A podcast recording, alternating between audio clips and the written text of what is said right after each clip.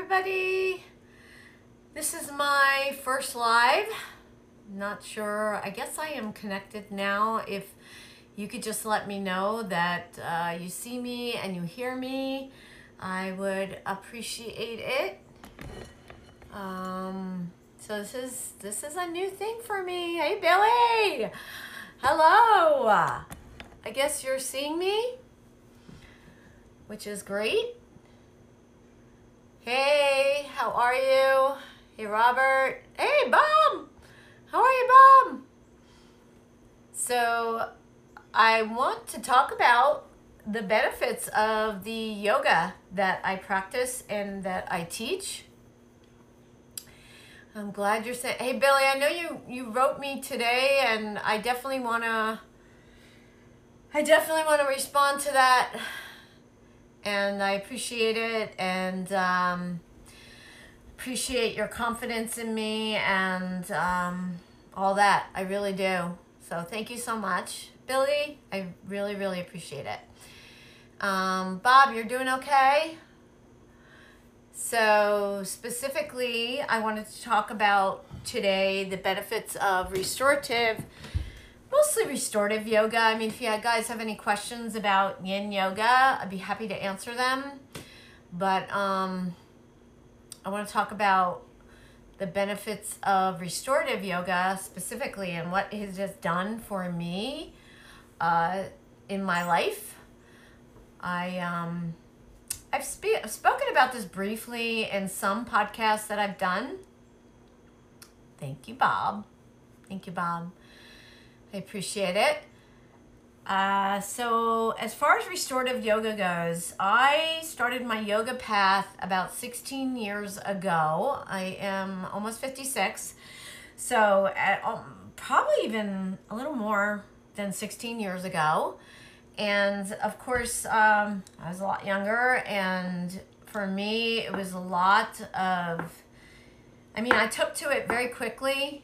I was able to make that connection to the mat and with the poses or asanas, and I started out with Hatha Yoga, and then it evolved, and I practiced Hot Yoga, Vinyasa Flow, all different types of yoga. But I found that as I got older, things changed in my mentality and how I thought about things. And as I got healthier and made a connection with the nervous system and how a lot of people are walking around in that fight or flight all day, I figured that I made that connection that it was the same thing for me. I was constantly in that state of doing, always. Like I felt like I always had to do. And that was true even with my yoga. I felt that, you know, even when I was doing the poses in yoga, standing on the mat, holding a pose, holding a warrior pose or anything else, I was looking around and making sure that I was holding it as long as somebody else, or was I sweating as much as that other person? Hey everybody, this is my first time going live, and I just very passionate on spreading the awareness about restorative yoga specifically today. If you have any questions about yin, I'm more than happy to answer them. But restorative absolutely did change my life in the beginning. You're welcome, Bob. And so when I made that connection with how I was always on that fight or flight, which most of us are, we're walking around and we always feel like we have to do, or we always have to have something in our ears, music, whether it be music or, you know, TikTok or being on your phone or computer or exercise, even exercise. Like that is very young in nature, just moving the body and working your muscles, which is fine. It's wonderful and it's really good for the body, but it's equally important to bring down the nervous system in order to, and I talk about this when I teach, As a registered nurse, I'm a registered nurse, and as a nurse, we are taught that the way the body heals, like if you're in a hospital, the reason they give you medication to kind of slow everything down is for the body to heal. And the only way the body and the mind is going to heal is if you bring that nervous system down. So even when we're practicing the Young style yoga, which is great, there's nothing wrong with that. Your nervous system is up. It's up, up, up. So we want to bring the nervous system down into a state of the parasympathetic nervous system. And when I teach restorative yoga, the elements are warm, quiet, dark, still, and safe. And in those elements, your nervous system will come down.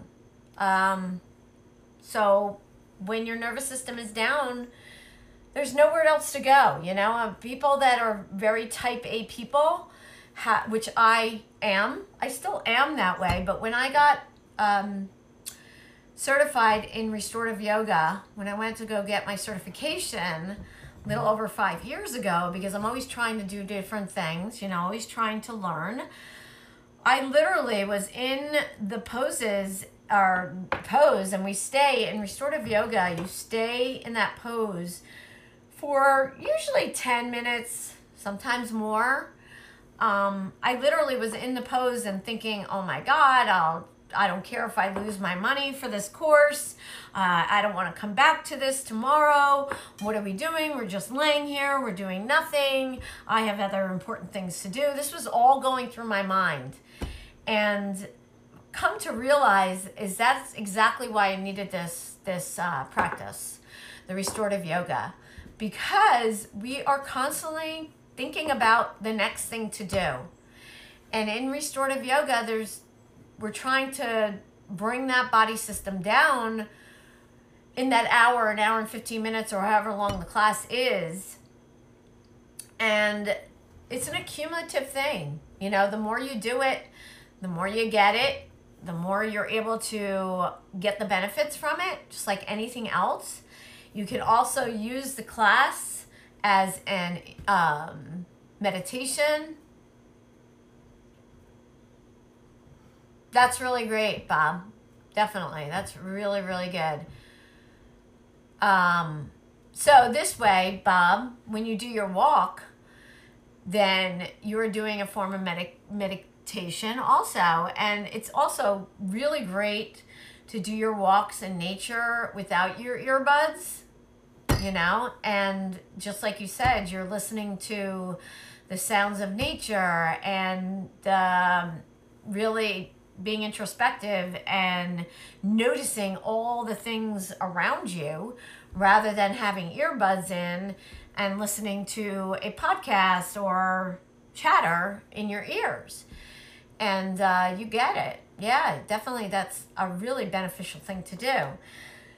So when I teach restorative yoga, and if anybody's interested in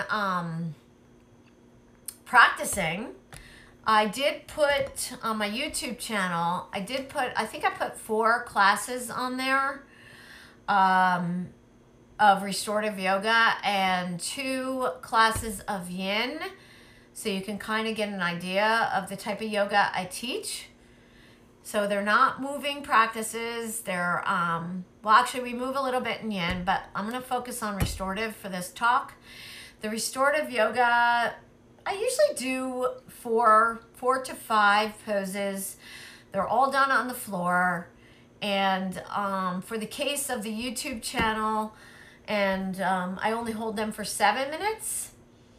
But normally, if you were in a class with me personally, I would hold them for at least 10 minutes, around there. And when you do this, you go so deep inside, you make that connection to what the body is feeling and your breath, that connection to the breath, which is really important. You know, we tend to walk around just breathing just very shallow from the top of our chest. So I try to make you more aware of the sensations of your body, what your body is feeling. We disconnect from our bodies a lot a lot of us do that. We don't make a connection to what our body is truly feeling, and we don't think about our breath. So during the practice, that's what I focus on. So I don't really play music. Again, the room is dark, you know, because we want to bring the nervous system down, and in a darker environment, the nervous system will come down because you're not stimulated from the light. We are still. Once we get into our pose and we are completely comfortable, we get still in that pose, and we are warm, because if we're cool, that will stimulate the nervous system more. So we try to be, we are warm, we try to get warm. So we have blankets and all of that. And it's quiet and safe. We want to be in a safe environment. If you don't feel safe in your environment, that is going to stimulate the nervous system also. So just think of the practice is all about bringing down that nervous system so you feel safe, you know. This can help. I can't tell you how much it's helped my anxiety, you know, and like I said, it's an accumulative, thing. So it's just like anything else. You're not going to feel something the first time. The more you do it, the better it is. When you get off the mat, then you're going to feel the benefits even as you get off the mat. And you might not even realize it. When you get off the mat, you will be able to make better decisions. You'll be more conscious in everyday life. You'll be able to make better decisions as far as even food choices, who you're going to be hanging around with, making better choices before you say something that may be hurtful to somebody else. These are all things that came from my practice of restorative yoga. So I've been really doing restorative yoga, practicing for maybe about 6 years. So I've had, if anybody knows my story, I've had severe trauma, PTSD, anxiety, all of that in my life. So along with the good energy food and practicing yang type movements, being working out in the gym, using my muscles, good quality water, good quality sleep, having a good support system, having community. The yoga falls right into that, falls right into that picture of total health and wellness in mind, body, and heart. So if anybody has any questions specifically about restorative yoga, I would love to answer them. I know it just says one person is on here, but if that is just you, Bob, that's enough for me. I'm a little bit nervous, as you guys can tell. I've never done a Instagram Live, but I think it's a really good tool to use and to get my message across. So if anybody is interested in learning or getting private sessions with me, I offer that. If you go to my profile and then go to my website, you will see all the information. You can get in touch with me via email, you can text me and get in touch with me, and we could set up something as far as right now with COVID, we could do a Zoom session, and you can actually have a personal session with me. So anything else about restorative yoga? So restorative yoga, again, is all about bringing the nervous system down. It is the art of doing nothing, quote unquote.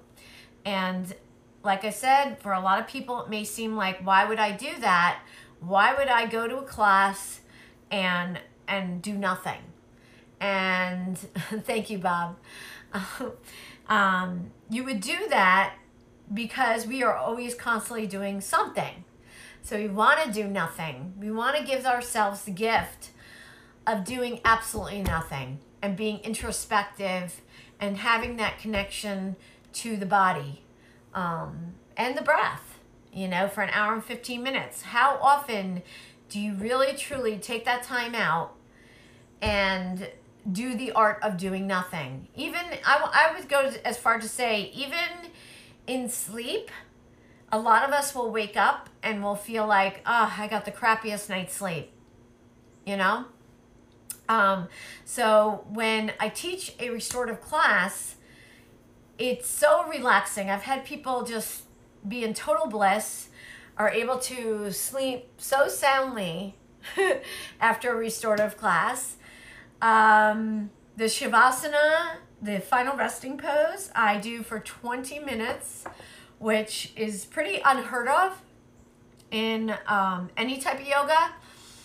But I do that because I've also been taught by Judith Hanson Lasater, who is basically the queen of restorative yoga.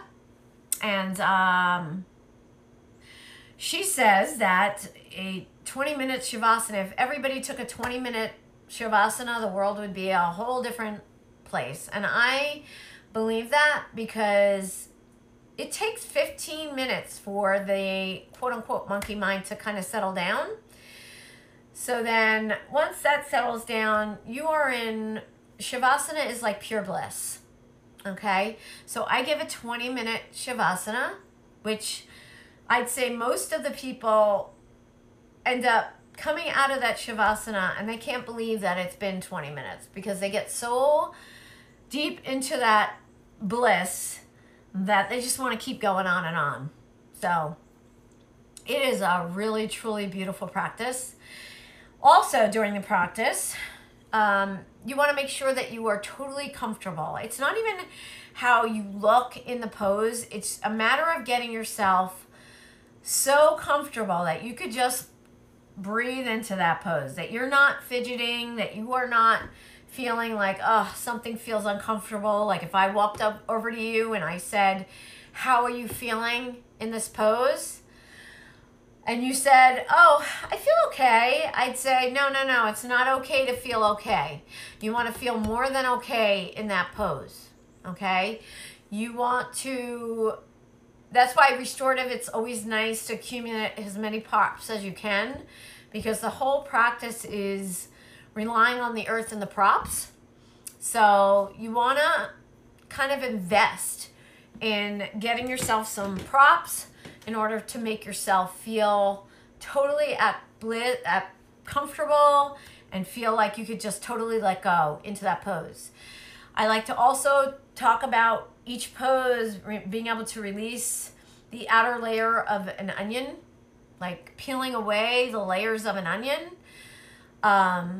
A lot of people get very emotional in restorative yoga, and that is beautiful because if you've ever heard of the phrase, the issue is in the tissues, a lot of us are able to, being in the state of restoring and surrendering, are able to release some of that baggage, that emotional baggage, and it could be physical also.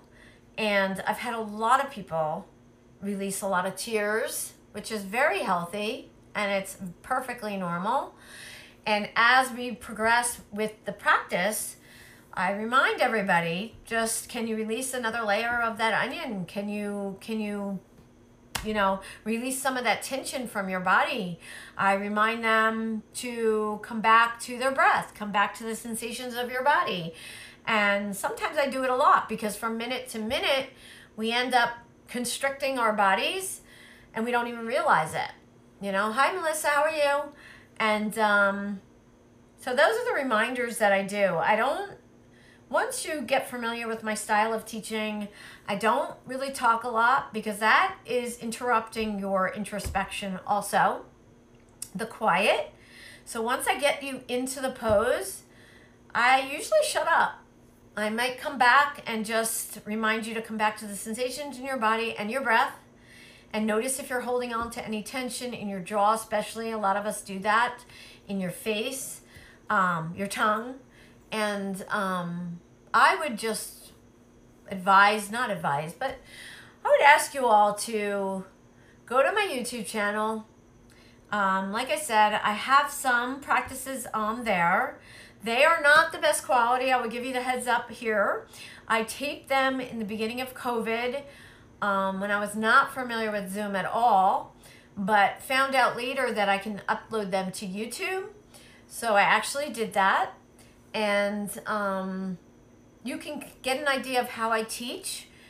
And if you guys are interested, I would love to do maybe, you know, a live restorative yoga class on a live format and offer that to you all if that's something you might be interested in. I think I can maybe do that on a YouTube live. I'm not sure, but I would love to do that. I would love to offer that. And yes, it's always good to center yourself.